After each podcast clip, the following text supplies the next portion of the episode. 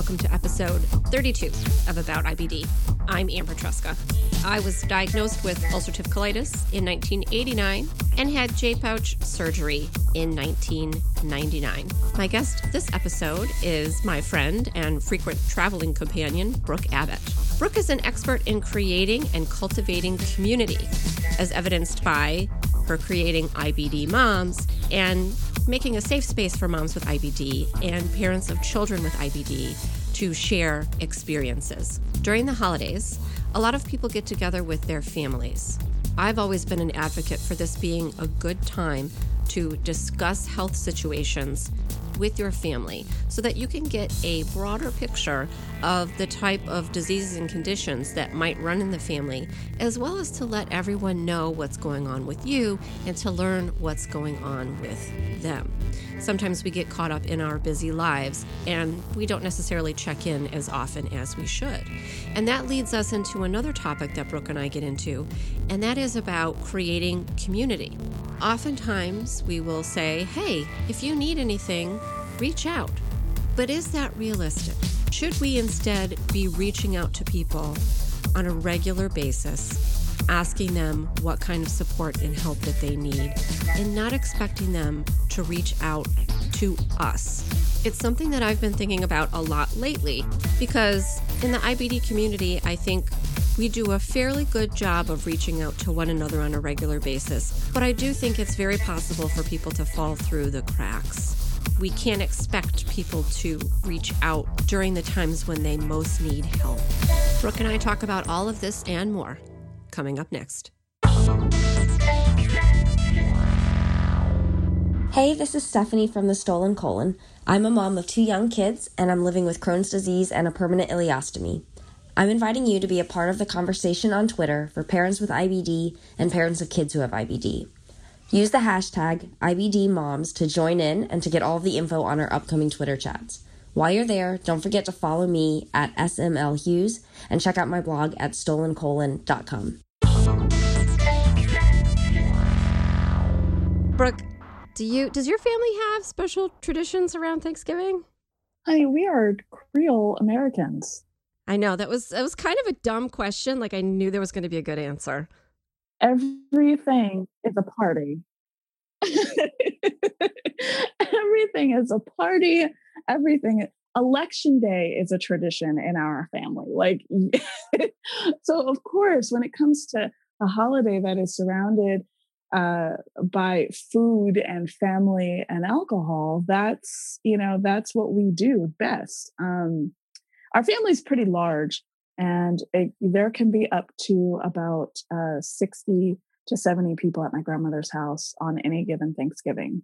We usually cook the core things. Um, we that's one thing we don't do. We don't have a traditional Creole Thanksgiving. We usually have a traditional American type of food uh, Thanksgiving with some added uh, things like we'll have um, we'll have uh, uh cabbage with uh, white cream sauce we'll have greens we'll have um uh oh god what is that squash called? I'm, I, it's not mignonette um but it's like a squash dish um that a uh, that's it. We'll have mirliton we'll have uh, monkey bread we'll have some things that kind of come from our particular uh, culture. And and actually that has made it a lot easier on me and my cousin who both suffer from um, inflammatory bowel disease because we're able to have like you know plain uh, chick- uh, chicken and turkey and white rice and um, plain bread and things like that um, as opposed to having like a gumbo and a jambalaya and a bunch of green vegetables that have very long fibrous stems all over the place I feel like traditional Thanksgiving food is almost kind of an IBD friendly menu, if you would. Turkey. Yeah. Oh, yeah. You know, mashed potatoes. At my house, we have to have cranberry sauce, which every yeah. year people in the family forget what it is because it wasn't in my in laws, because it wasn't part of their traditions but it was part of mine and my family. So that's the one thing that I'm like, we have to have that. My daughter's all about the pumpkin pie now. Usually, the couple of days before Thanksgiving, when I lived, you know, with my mother in Michigan, we would spend that time making the pies, making apple, cherry, pumpkin, chocolate pie, you know, stuff like that. Um, oh, that's awesome. Yeah, and probably that's uh, you know that's like the best part. Like turkey, I could live without. Like I'm okay. the yeah. jambalaya sounds good though. Yeah, it's it's crazy because our Christmas is what is so interesting. Like I did not know that people had turkey for Christmas. Um, we have gumbo. Yeah. And that and we have chicken and we have lamb which is also kind of weird, but we do. Um, and we have tamales the night before and Christmas spaghetti. So it's interesting because um, I think that I always see a lot of posts where people are like freaking out about eating Thanksgiving food. But for me, Thanksgiving was like the easiest time to eat because the food was most bland at Thanksgiving. Although it's, I, I shouldn't say that because my grandmother, she hears this, will lose it it's not bland, Gigi. it's just it's not um it's not hard to digest. It's easy foods to digest. You know, it's roasted squash, it's rice, it's um pumpkin pie. Like even the sweets I can, you know, I can take down pretty easily. The fall holidays for some reason I tend to flare up in the fall. Like that's yeah. and kind of like the tail end of the spring. Those are my two seasons where things are like, what's up, lady? Let's do this. So when it comes to Thanksgiving and, you know, having to um, help and, and set up tables and um, cook food and, you know, when you have little ones, getting the little ones ready, um, and sometimes having to get your get your husband ready. Um, it's just all trying to. It's a lot you know, it's, I think it's that. I, I don't think it's so much of like getting together and enjoying each other or being in a room with a bunch of people. It's the prep and then not really having the time off. Cause I just, I feel like, you know, since I gave birth nine years ago, I haven't had time off. And especially around the holidays. Yeah. Yeah. It's just there's no time off. And and also my son plays baseball. So now he's into this this thing called the uh, the turkey tournament where they play baseball for like three days straight, and it's really insane. Over Thanksgiving? Yeah, it's it's like Friday, Saturday, Sunday, and it's a full on tournament, and they play all day. yeah, I don't, I don't, I don't understand the holiday sporting activities. Well, if it's a holiday, it's supposed to be, you know, you're supposed to be resting and rejuvenating, and so right and a lot of people are are away, aren't they? So how do you manage? Like, how do you have a full team even? Oh, it is packed. Like they run out of signups very quickly. Oh, wow. It's a big thing. Oh, okay. Yeah, it's a really big thing.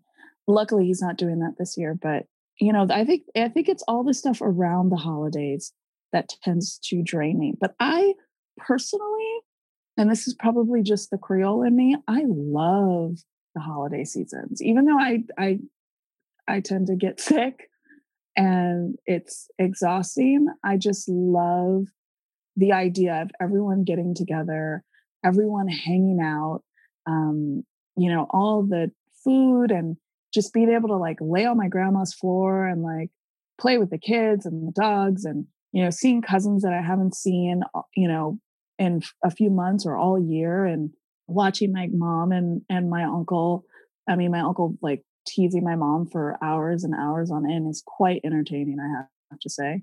Um, it's just, I think it's all of that. It kind of, even though I've been sick for a few Thanksgivings, um, it takes me out of being sick for a while. I think that's true. The busyness of it can be distracting.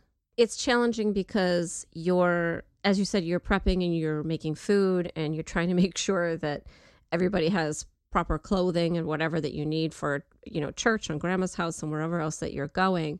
And then in some cases, you're going to multiple places, especially, mm-hmm. You, mm-hmm. you know, if you've got you know you're hitting your in-laws and then maybe you're hitting your own family and and sometimes friends are having things and that can be stressful to get to all of those things but at the same time it's stressful it's taking you out of a space where you're ruminating about things or even thinking about things?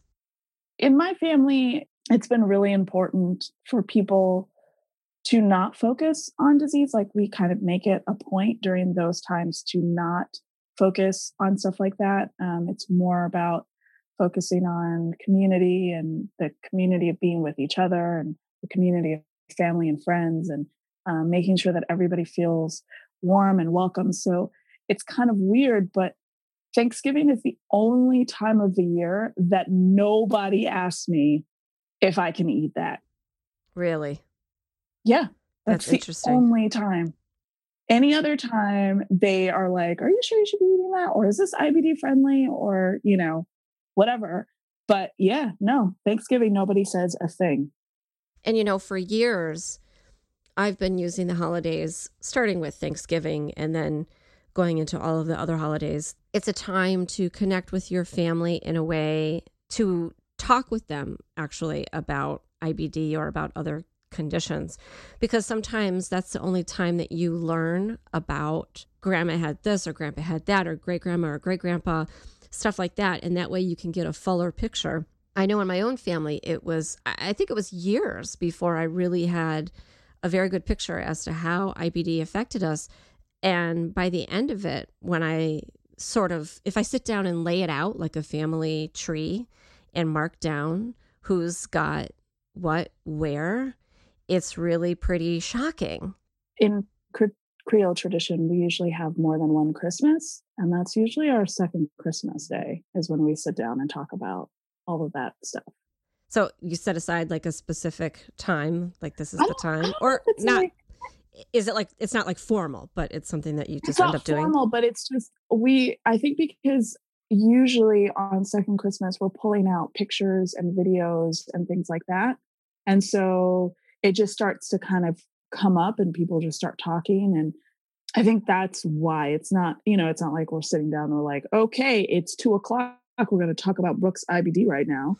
It's more like although that would actually be like really that would actually be good though i would have like a powerpoint plan and like whole presentation i'm actually going to bring that up in the group chat i think that we should we should have a timed panel discussion at second Christmas. You're gonna you're gonna you're gonna run a panel discussion on. Uh, I think we should. Yeah, autoimmune yeah. disease. On autoimmune disease, you know, just like sit down and everybody have like their own presentation. Yeah, and just kind of lay it out. But seriously, we do. We sit and we talk, and I think that is the time that we have to really chit chat about things. Because really, Thanksgiving, we do have a lot of friends over.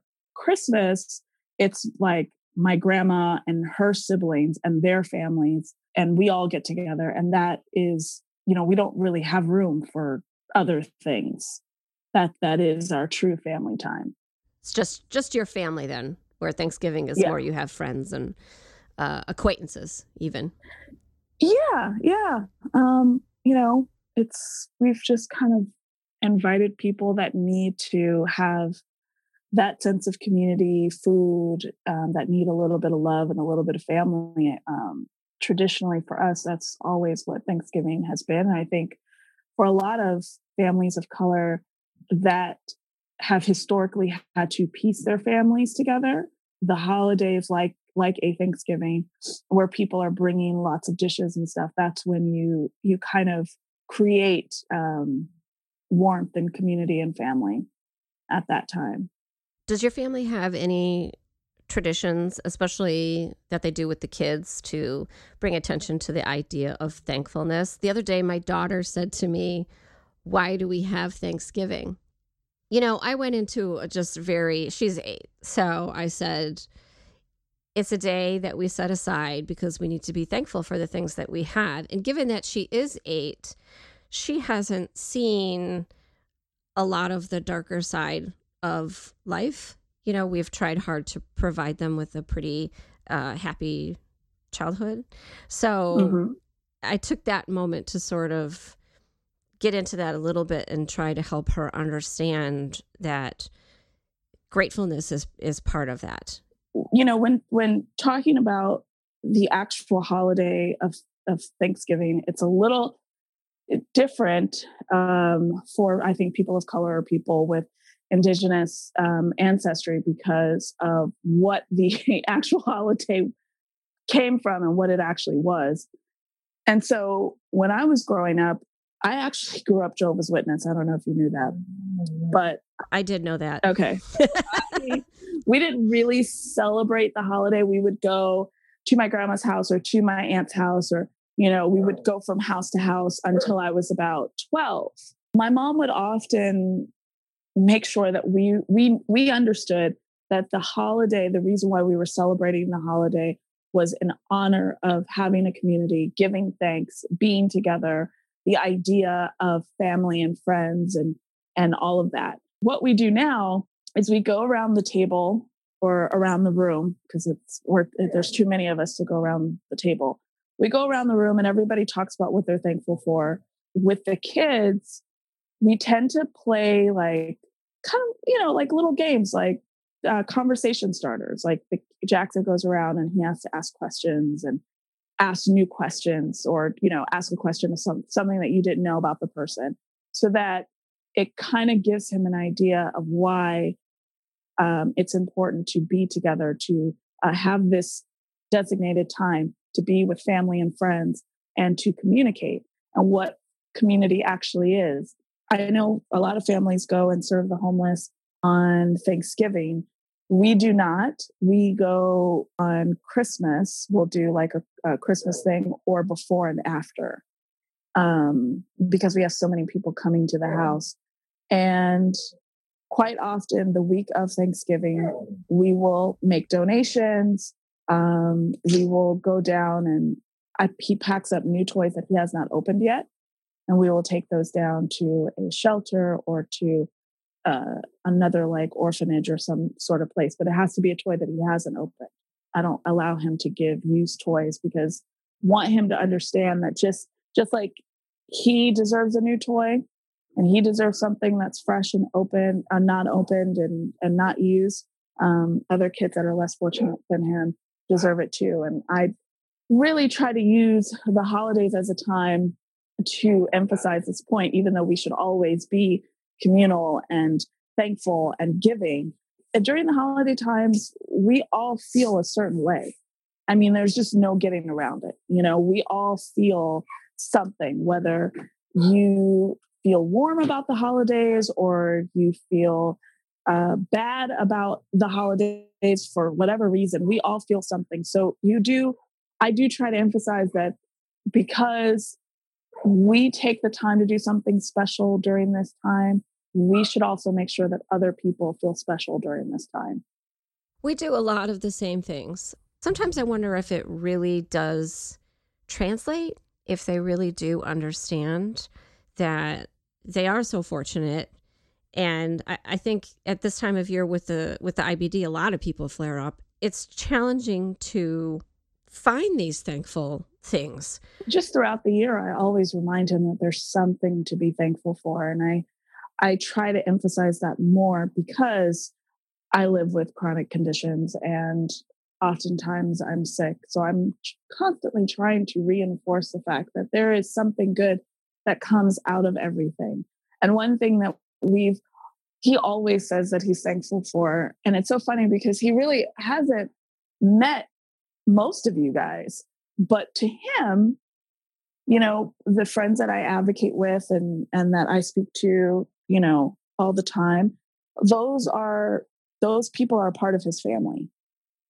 He always talks about how grateful he is for his IBD family. And that's something that came out of us having this journey is expanding our family through a common denominator, and that common denominator is inflammatory bowel disease. And sure, having it sucks, but I don't think that there was there would have ever been an opportunity for me to meet and enjoy the people that I have met through advocating for IBD and living with IBD.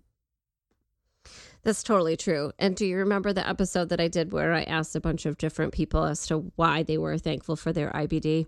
Yes. And all the responses were so excellent. And there were a few people that I asked to contribute who declined in the best, nicest possible way, but they were at a place where they felt like they couldn't be authentic. Mm. They had they couldn't come from a place of thankfulness. Mm. And so every year as we go into this season, I have this sort of a little bit of sort of anxiety about my IBD family. Mhm.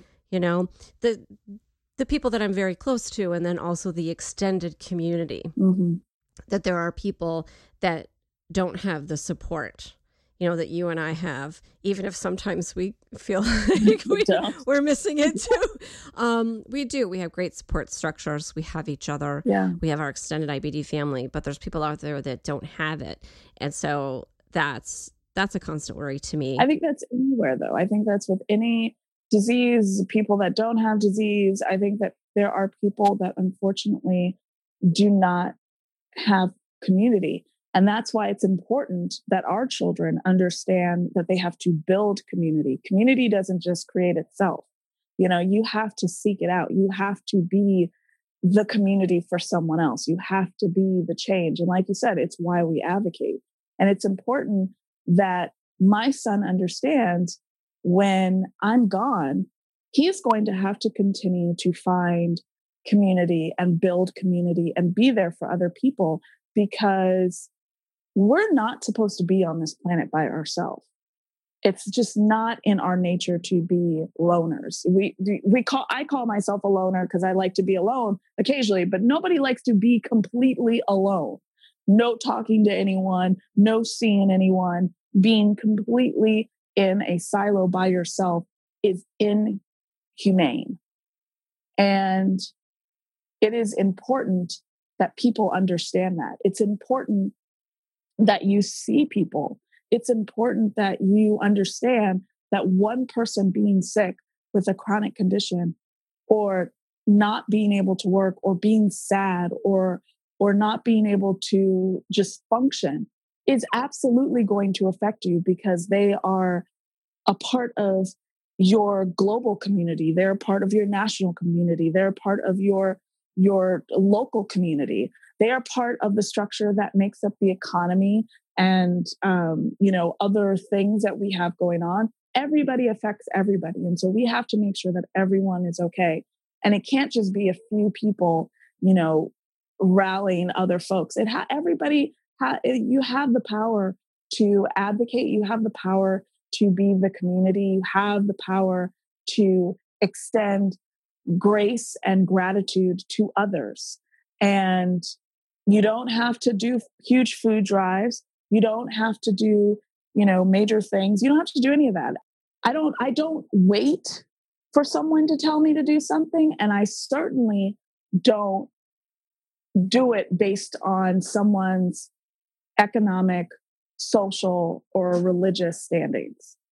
And this speaks to what we're trying to do with IBD moms Yeah. and create a community because we wanted to find a community and one wasn't there. right So, what do you do? We're not going to stand around waiting for someone else to do it. We're just going to do it ourselves. No, you got to do. You know, uh, Shirley Chisholm said, if if you walk up to the table and there's no chair, you you bring a chair and you sit down. You bring the chair. You know, there you can't wait. You have to be the change, and that sounds so, you know, idealistic and hopeful. But you have to have hope. You have to have hope in order to have the energy to make change and have the energy to get through life and you you know depression will sink in and you'll feel tired and you won't even realize you're depressed you'll you'll be tired you'll be sleeping all the time that's why i always try and find the silver lining because without hope you're not going to get anywhere No, you're very good at finding the silver lining. On- you're usually on- the on- person on that's occasion. finding it. on occasion sometimes you know you get my texts i'll be cussing No, I mean, there's a place for that too.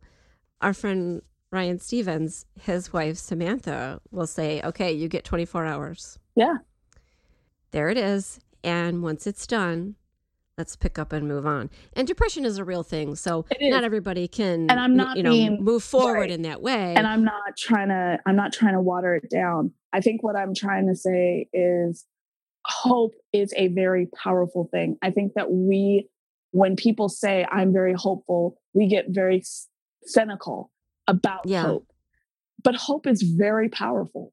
It really is. Faith is very powerful. You don't have to believe in God to have faith. You can have faith in people. You can have faith in dogs. I don't have faith in my dogs, but okay. Sparking. Oh my god.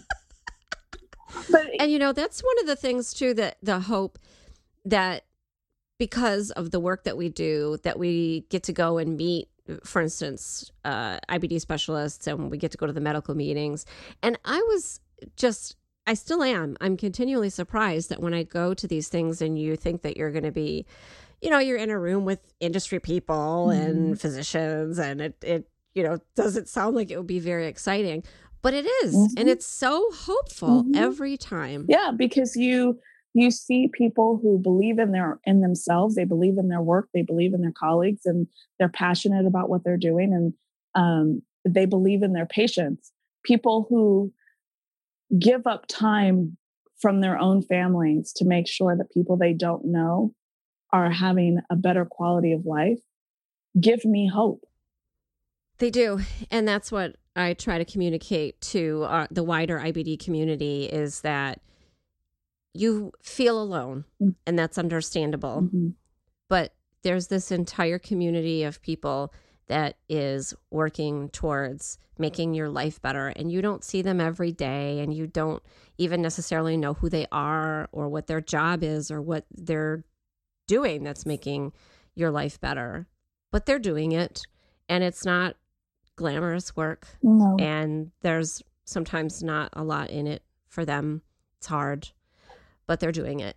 And so we have to remain hopeful. No, they're out there in every which way. And I hope with IBD moms is that a mom like you, like me, you know, in their darkest hour, which we've all been, um, they know that at their fingertips, they can reach another person who understands them, who can be a resource, who can be a tool, or just a quick, you know, thing to read that will bring them out and give them just a little bit of hope that will propel them to continue to move on. I think that is the biggest thing. I remember being on the brink of breaking, just getting to that point and not feeling like I had a, a a rope to reach to you know? I was hanging by a, a, tether that was about to snap and i didn't have anywhere else that i could grab. And i think that that that took me and my disease to a whole different place. I hope you know that um that ibd moms will do great things. I don't we don't need to be famous. We don't need to be rich. We just need to be available to all the moms that that need a little a little hope, a little light, a little something.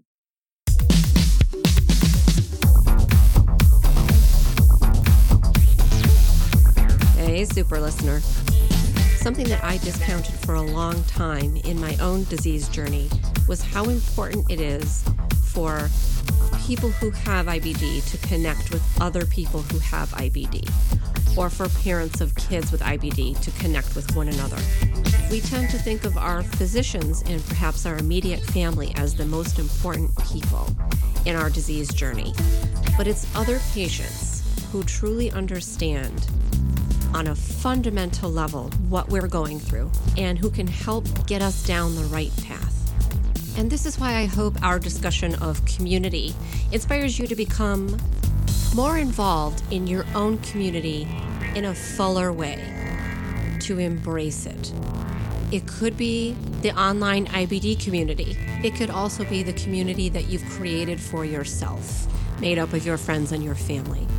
And we're also not just talking about disease communities, but we're also talking about what you can do in your local area. Are there volunteer opportunities that you have shied away from in the past? It can be hard to raise your hand and say that you want to do something, but getting involved in community can help you in so many ways. Once you get over that first little hurdle of saying, Yes, I want to participate. Don't forget, you can find me everywhere on the interwebs as About IBD. And you can find Brooke as Crazy Creole Mommy. And also, both of us together, which is kind of amazing, as IBD moms. Thanks for listening. And remember, until next time, I want you to know more about IBD.